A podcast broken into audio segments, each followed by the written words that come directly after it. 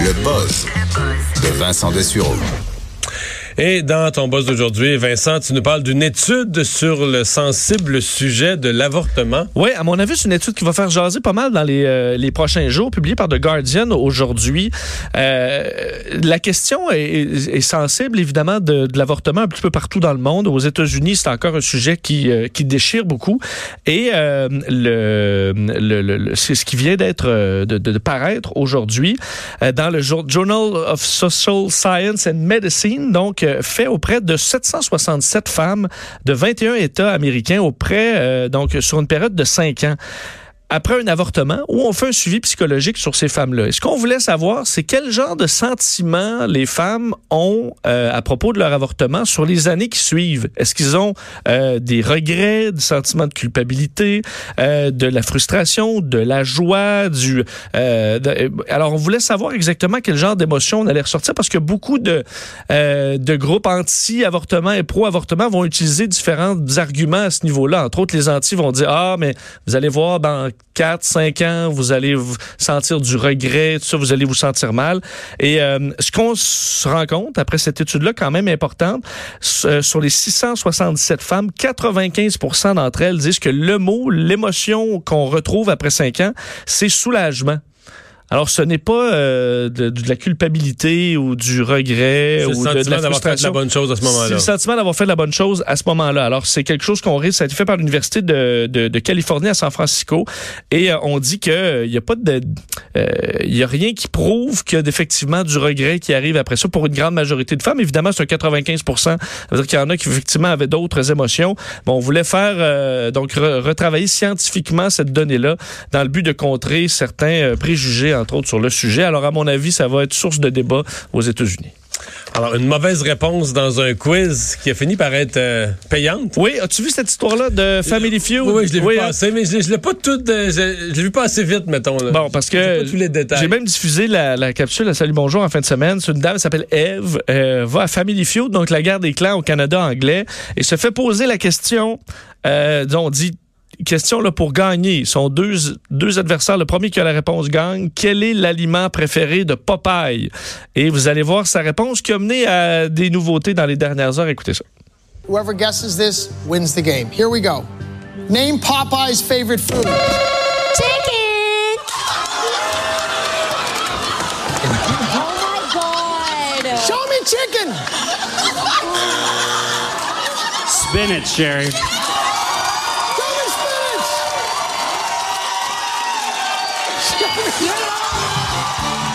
Bon, alors évidemment, euh, l'aliment préféré de Popeye, elle répond avec toute la confiance du monde, même en faisant un mouvement de danse. Euh, poulet!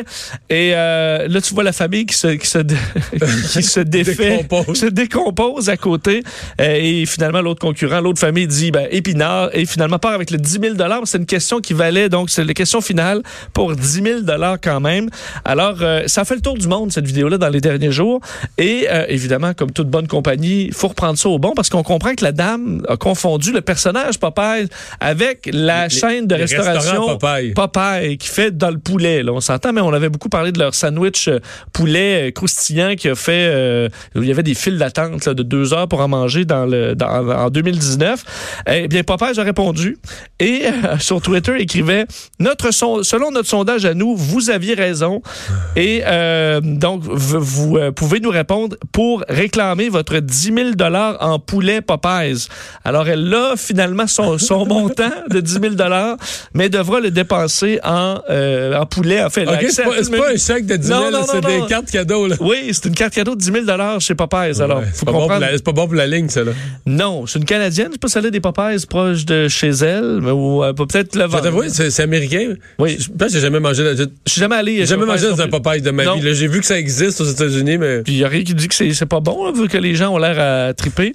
Mais euh, à mon avis, ben tu leur vends, tu leur vends 5 000, là, mettons, à quelqu'un Ouais. qui aime ça. ou- Mais euh, alors, elle a pas tout perdu, à part un peu la face, là, parce que tu sais, tu réponds, tu réponds ça à la télé. là, non seulement après ça, c'était à, à la télé, mais ensuite, ça devient viral partout à travers le monde. C'est plate. Ève Dubois, qui a appris... Euh, ben, savais c'était pas qui que le Popeye aime les épinards. Popeye, effectivement. Mais c'est vrai que Popeye, c'est. C'est, les, les, les 30 ans et moins. Est-ce qu'on a beaucoup entendu parler de Popeye? C'est vieux, Popeye. Oui, c'est ben, oui, c'est vieux.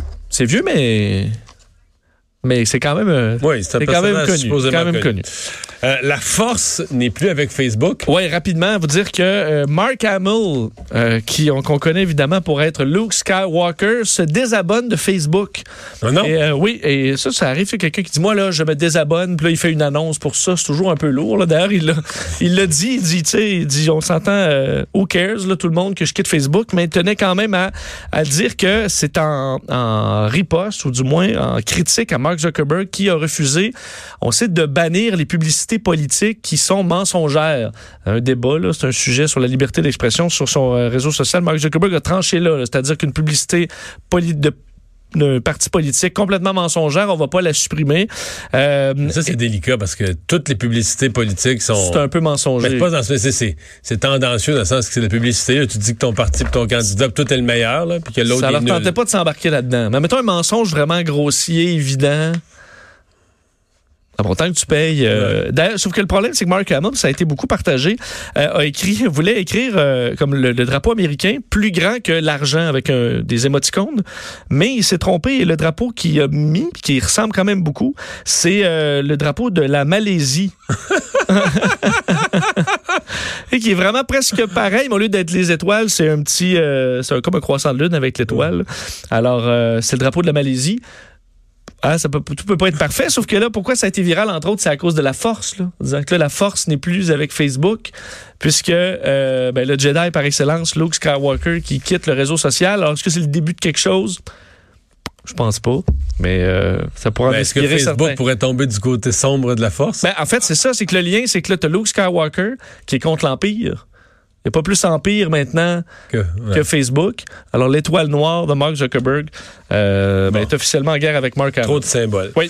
Et une tortue retourne au Galapagos, mais ça, c'est une histoire que je connais bien parce que je suis allé, à Ben- sa- je suis allé dans sa maison, cette tortue, moi. Exact. C'est pour ça que je voulais t'en parler euh, de, euh, de cette tortue Diego.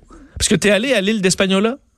Oui, oui, mais je Oui. suis allé, ça, c'était au Darwin Center. là? Oui. Ben, en Oui, fait, je suis allé au Darwin Center. tu veux dire à San Diego? Non? C'est le Darwin Center? Au Galapagos. OK, au Galapagos. Oui. Oui. Ben, Où elle n'était pas. où elle n'était pas. Parce Elle était partie. Elle était partie. Parce que l'histoire de Diego est quand même intéressante. Dans les années mais je 30... veux dire, même si elle n'y est pas, elle est une légende. Là. OK, oui, je comprends. Tu vois, les, les Je guides, ils t'en parlent de son rôle. on se retrouve, là. Oui, Parce oui. que, euh, on parle de repeupler, là. Oui, parce que Diego, c'est dire que les tortues ça vit longtemps, euh, a été s'est retrouvé aux eaux de San Diego dans les années 30. Capturé sur l'île d'Espagnola, donc une des îles des Galapagos, dans les années 30, aux eaux de San Diego, euh, a été relâché dans, le, dans son habitat naturel dans les années 50, ra- ré- récupéré dans 1976, de retour au musée, euh, où on l'a entre autres fait, pas au musée, au zoo, où on l'a entre autres fait s'accoupler parce que Diego, il a une libido à tout casser et il a à toute fin pratique sauvé son espèce euh, de la disparition. Euh, il y a à peu près 40% des tortues. Tu sais que je voudrais pas ça, moi, me ramasser à 80 ans, qu'on me dise l'espèce humaine dépend de toi. Là, Ben, là, là, ça vient plus, là, je sais pas. Là, Oui, tu- mais tu comprends, il y a de la pression. Tu comprends? Quand il y a de la pression, souvent, euh, c'est plus difficile. Puis là, à 85 puis à 90, puis ils disent lâche pas, mon bonhomme. Il faut y en faire encore L'espèce- 100. Il y en faire encore 100. L'espèce humaine en dépend. Parce que- C'est pas qu'une moyenne pression. Non, mais surtout une tortue, on s'entend. Une ça- chance, une tortue, ça a une carapace, là. Oui, mais c'est. Ça, pas, c'est pas si ça se recharge plus lentement. Mais euh, parce qu'il y avait 200 tortues sur l'île d'Espagnola de son espèce. Il y en a maintenant près de 2000. Euh, il est père de 40 de ces, euh, de, de ces tortues-là. Alors, pour le remercier d'avoir fait ça à, à plein, à plein, euh, à plein Ça volume. va, ça va. Euh, on va le retourner dans son euh, habitat naturel. Alors, au mois de mars prochain, on va faire, après une période de quarantaine, il retournera faire ses vieux jours sur l'île d'Espagnola, entouré de ses 2000 descendants. Euh, entre autres, on voit l'importance de Diego parce que... Hey, je te dis, quand t'as- quand- quand il va dire, viens voir Pépère, ça va, ça va abonder sur la plage. Ça va être quelque chose à voir. Ça va sortir. À sa fête. Ça va sortir par centaines de, du bois pis de l'eau. Ben oui, sortir tranquillement. Mais parce que Georges, qui est une, espèce de, d'une autre, une autre espèce de, de tortue, euh, lui euh, est, est disparu avec son espèce parce que lui, il n'avait pas de libido assez intense. Alors, il est euh, toute son espèce s'est éteinte avec lui en 2012 parce que ça y allait pas. Mais euh, Diego, lui, a assuré, comme on dit, et il sera retourné dans l'archipel euh, au mois de mars prochain. Puis il a l'air encore en forme, alors il peut faire il est plus, plus que centenaire. Évidemment, on n'a pas son, son baptistère, mais il est euh, il a plus, plus, plus que 100 ans, alors euh, il en a vu des affaires. Bravo, Diego. Ben voilà. Merci, Vincent.